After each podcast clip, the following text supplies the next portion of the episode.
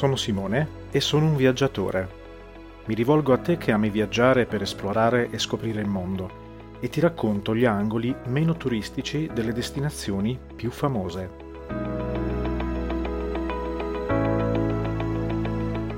Ero troppo stanco dalla giornata precedente per dormire bene.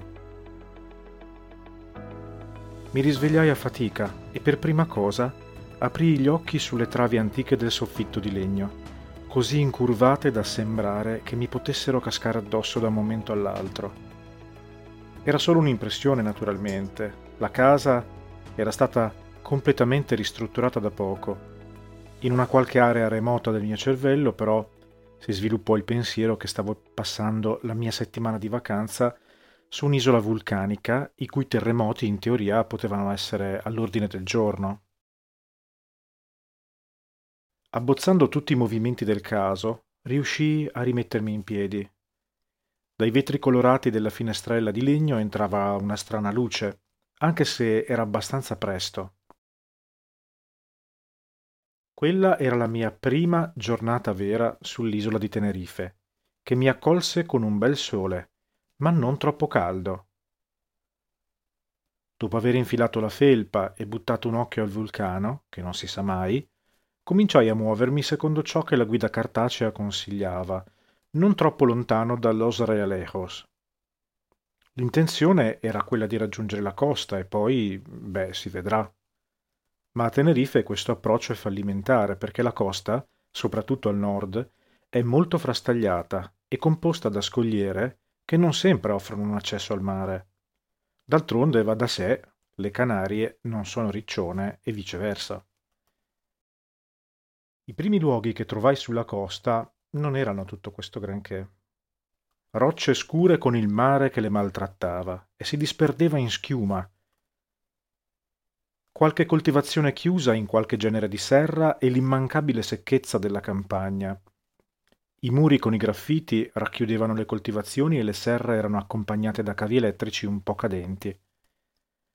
In giro c'era pochissima gente mi sentivo un po sperso nel nulla, con l'oceano davanti a me, una solitaria barca a vela nel mare e delle montagne disabitate alle spalle, senza nient'altro che baracche di contadini. La luce era soffusa e si sentivano solo le onde infrangersi sulle rocce aguzze e su una specie di spiaggia ciottolosa.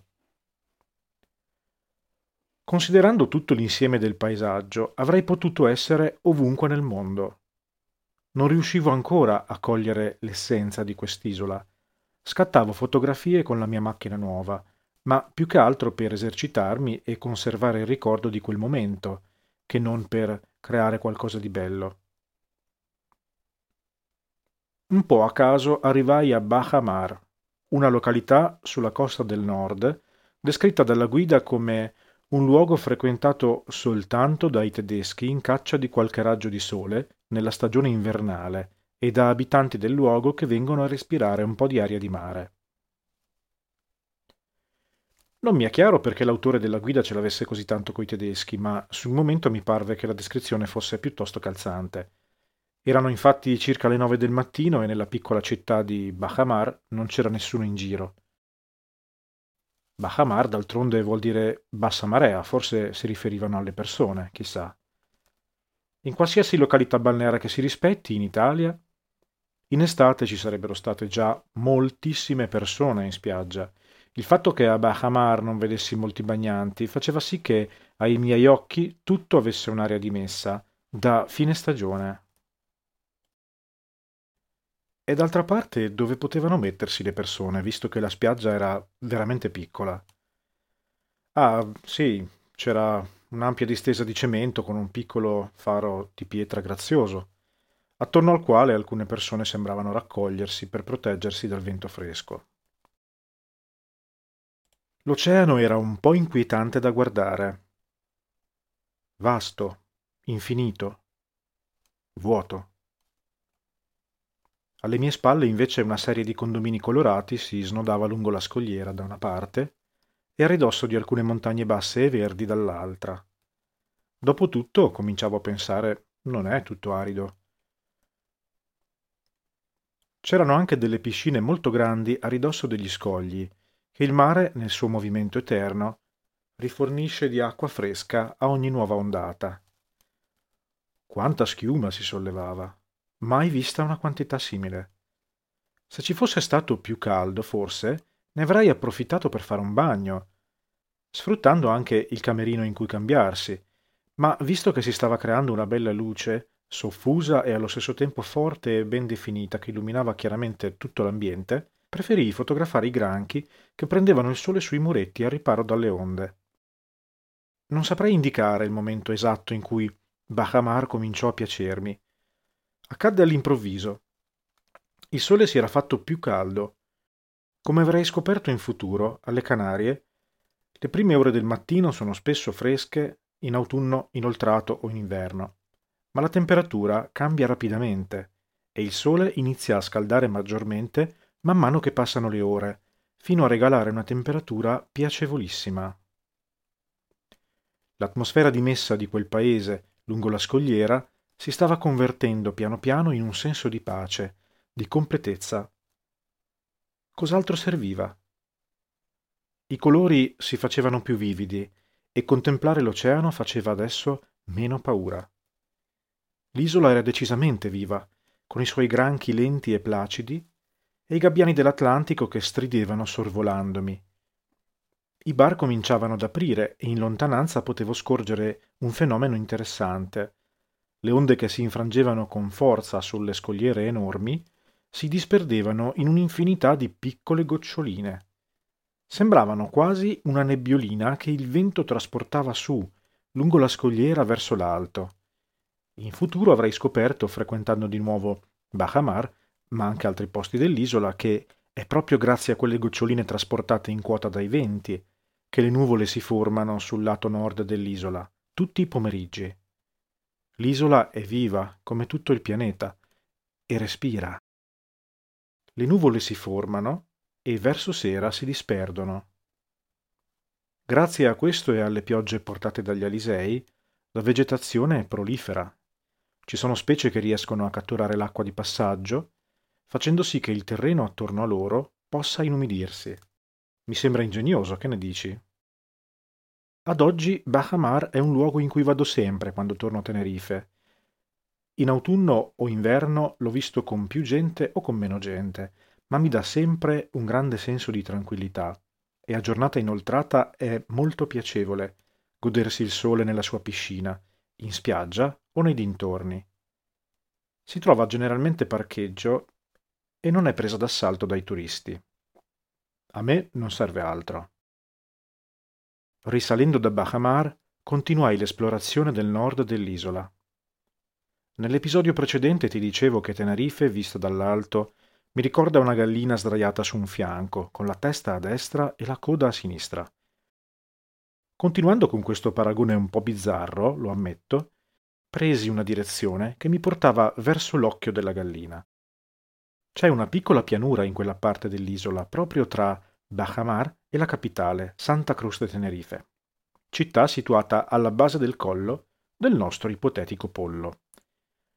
Nella pianura di cui ti parlo, Tenerife ha un secondo aeroporto, Los Rodeos, che è secondo soltanto per numero di passeggeri, non certo per età. L'aeroporto di Los Rodeos è dedicato principalmente ai voli da e verso la penisola iberica e da e verso le altre isole. Il fatto che questa isola abbia due aeroporti dovrebbe farti pensare alla quantità di passeggeri che arrivano qui ogni giorno dell'anno. Ad ogni modo torniamo alla nostra pianura. Oltre all'aeroporto, dalla pianura si comincia ad intravedere una delle zone più belle di tutta l'isola, secondo me. Nella metafora avicola di poco fa, sarebbe la testa della gallina. Ci sono molti, molti boschi nella Naga, boschi particolarissimi, le cui fronde vengono accarezzate dal vento in una danza eterna. Si tratta di alberi antichi, sopravvissuti alle ere geologiche, alle eruzioni e agli incendi e all'uomo, per ora. La vegetazione di quest'area, fresca e bellissima, si chiama laurisilva, un particolare tipo di bosco che più di due milioni e mezzo di anni fa ricopriva l'intera Europa e ora è rimasto solo qui, su queste isole e su poche altre, ammirarne le differenze rispetto ai nostri boschi, secondo me, è un obbligo quando si va alle Canarie. Addentrandomi verso la naga, incontrai il Mirador de Jardina, un punto panoramico perfetto per osservare la pianura dell'aeroporto, ma non solo. Davanti a me, lontano ma onnipresente, il Teide faceva mostra di sé, lontano ma enorme, al di là del bosco di pini. Lo stesso bosco che, purtroppo, è appena bruciato a causa di un incendio. Spero che ricresca, ma il processo non sarà molto rapido, temo. Più vicino a me le case colorate del paesino di Las Mercedes arricchivano il paesaggio con le loro tinte pastello, contrastando sul verde dei prati e in lontananza, alla mia sinistra, l'isola di Gran Canaria. In futuro sarei tornato lì ad ogni viaggio, in quello stesso punto, e avrei visto meglio come sia possibile, proprio da lì, vedere sia la costa sud di Tenerife che la costa nord nello stesso momento una alla propria sinistra e l'altra alla propria destra. Osservando i banchi di nuvole oceaniche che attraversano l'isola proprio in quel punto, davanti ai tuoi occhi, ti senti il padrone dell'isola, ti senti parte di un pianeta vivo che si dovrebbe proteggere, nutrire e amare. L'isola cominciava a farmi allargare il cuore insieme ai polmoni. Addentrandomi più a fondo nei boschi della Naga, curva dopo curva e potendo vedere altri panorami fantastici come quello del Mirador del Pico dell'Ingles, splendido con vista sulla capitale, e poi quello di Cruz del Carmen, dove mi addentrai per qualche centinaio di metri, all'interno di questo bosco vivo, riuscii a provare un senso di leggerezza che non sentivo da tempo. La mia giornata era soltanto all'inizio.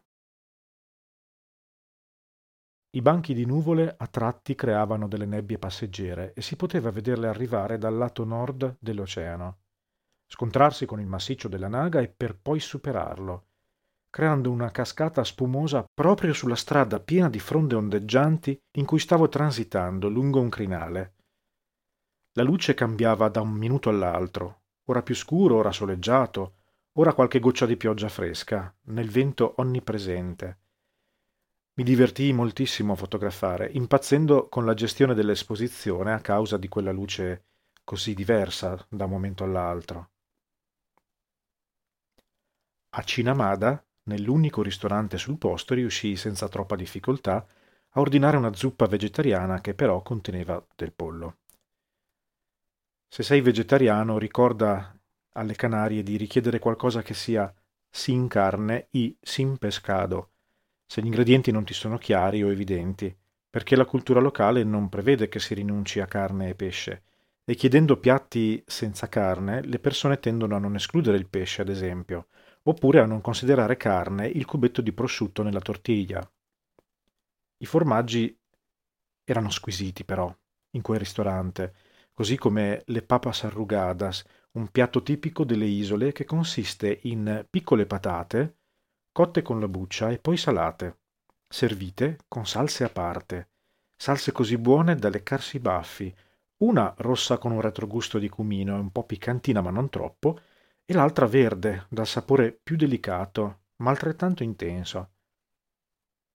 Per digerire l'ennesimo cetriolo nell'insalata non ci fu niente di meglio che una passeggiata nelle alture circostanti, dove in pieno novembre scorsi un albero di limoni fiorito. L'isola a quel punto mi aveva già conquistato, ma non me n'ero ancora accorto del tutto.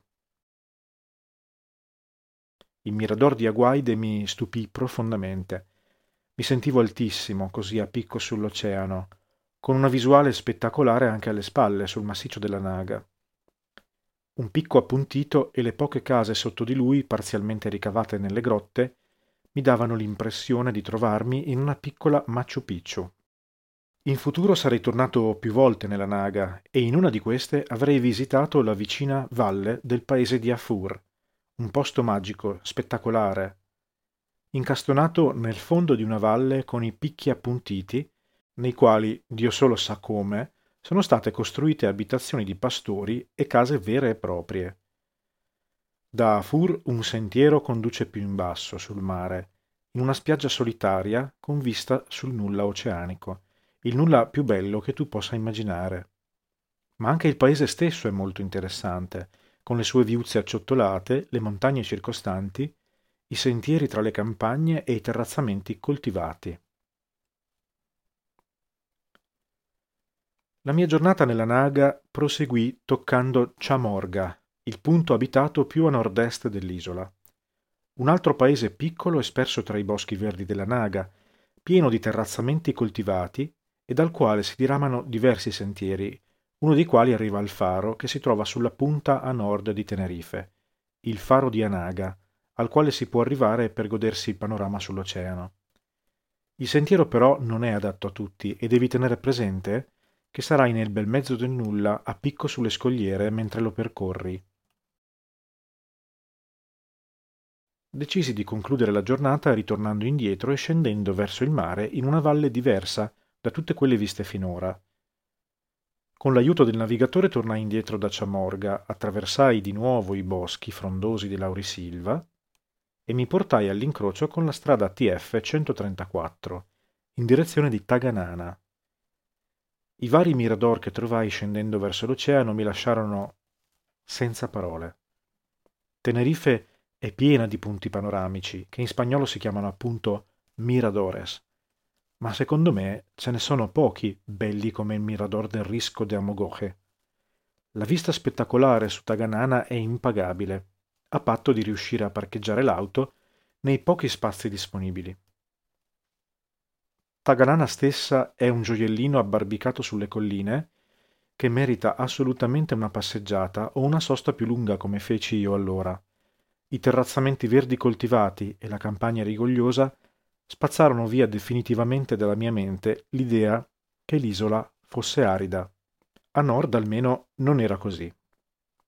Le belle case nello stile locale completano questo paesaggio idilliaco.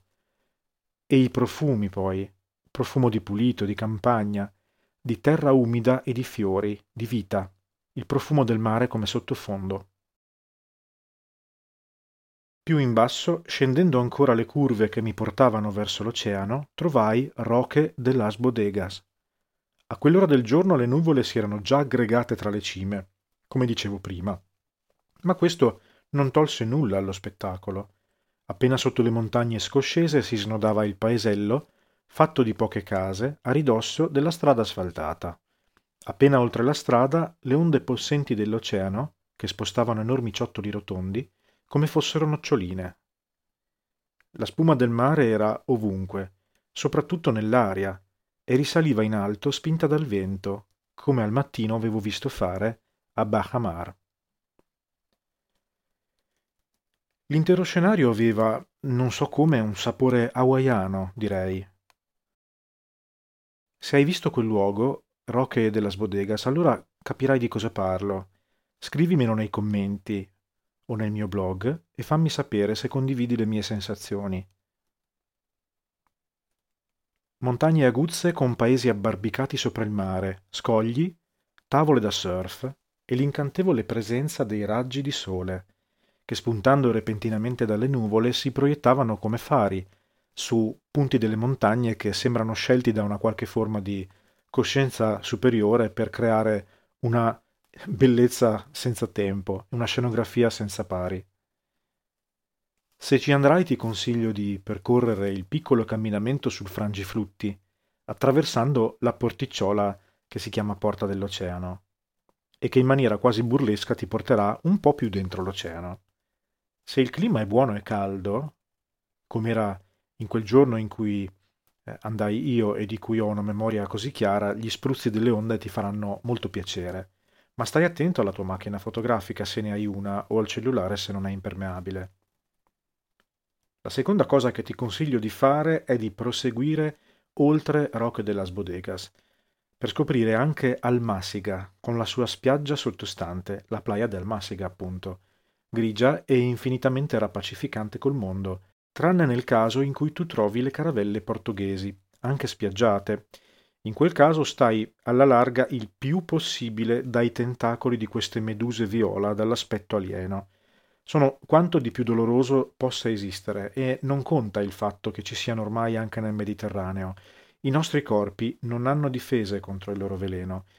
Io le ho trovate in questa spiaggia, ma per fortuna non mi è successo nulla perché indossavo le scarpe e i miei piedi erano protetti. Fortunatamente si vedono piuttosto bene, ma all'imbrunire può non andare così bene. Stai davvero molto attento. Oltre ad Almassiga, poche curve dopo, si trova l'ultimo paese a cui si può arrivare con l'automobile. Devi andarci. Benijo. Oltre alla spettacolare spiaggia sotto il paese che con la bassa marea fa emergere dei possenti scogli verticali che impreziosiscono la spiaggia, avrai anche una vista incredibile che ricorderai per sempre. Non sono più riuscito a dimenticarla e ci ritorno ogni volta in cui vado a Tenerife. Che il tempo sia buono o cattivo mi sento in pace lì. Mi sembra di essere alla fine del mondo, un mondo buono e con cui mi percepisco in sintonia. Altro che Hawaii, in Europa abbiamo questi panorami e vanno benissimo. Io credo che possano bastarci. Nonostante il pomeriggio fosse ormai inoltrato, c'era ancora un po' di luce. Perché non approfittarne per fare un salto al di là delle colline e visitare la spiaggia di Las Teresitas? Mi avevano parlato di questa spiaggia incantevole, creata artificialmente in una baia naturale, portando la sabbia dalla vicina Mauritania. In quel momento mi sentivo veramente molto stanco e, in maniera esattamente contraria alla fenomenologia del mattino, Ora si procedeva al contrario, cioè con il sole in fase calante la sensazione di calore stava lasciando rapidamente spazio a un fresco che era comunque piacevole, ma richiedeva di indossare qualcosa di più della semplice t-shirt. Tradotto, sicuramente nessun bagno. Ma volevo comunque vedere la spiaggia. Non volevo che la giornata finisse, non ancora. Valeva comunque la pena di ripercorrere la strada al contrario fino al crinale per poi scendere verso l'oceano dall'altra parte della Naga, in direzione della capitale sulla strada T12, che scendendo tra le stupende colline della Naga sbuca proprio a San Andrés, paese a pochissimi chilometri dalla capitale e a fianco del quale si trova la spiaggia di Las Teresitas, una grande, ampia mezzaluna dorata con palme e altri alberi fioriti che nel nord Italia non esistono e comunque non fiorirebbero mai a novembre. Lasciata l'auto nell'ampio parcheggio, fu stupendo passeggiare sulla sabbia e poi sul bagnasciuga, per immortalare la sabbia traslucida della battigia e il paesello di San Andrés, abbarbicato alla collina nel momento della giornata che i fotografi chiamano ora blu, ossia quella in cui, appena calato il sole, il cielo e tutto il resto cominciano a tendere al blu scuro. Ma non c'era solo il colore blu a dominare in quel momento. Tornando alla macchina e risalendo la strada all'imbocco della spiaggia, giunsi al Mirador della Playa, un punto sopraelevato a picco sulla spiaggia di Las Teresitas, da cui si poteva intravedere anche la capitale di Tenerife, Santa Cruz de Tenerife, con le sue luci che cominciavano ad accendersi sullo sfondo di un cielo arancione, giallo, rosa e viola. Immancabilmente, la sagoma scura del Teide mi osservava tra le nuvole, Ora sì che l'isola mi stava facendo innamorare. La giornata ora poteva anche concludersi, così come sta per concludersi questo episodio. Il nostro viaggio insieme forse è appena iniziato, ma ti invito comunque a venirmi a trovare anche sul mio canale YouTube, il Simone Viaggiatore, dove potrai vedere con i tuoi occhi i luoghi descritti in questo podcast trovi le trascrizioni degli episodi del podcast all'indirizzo che ti riporto nella descrizione di ogni puntata, così come i riferimenti alle musiche e agli inserti audio nella puntata. Ti do appuntamento a presto con il terzo episodio. La vita è un viaggio. Buon viaggio!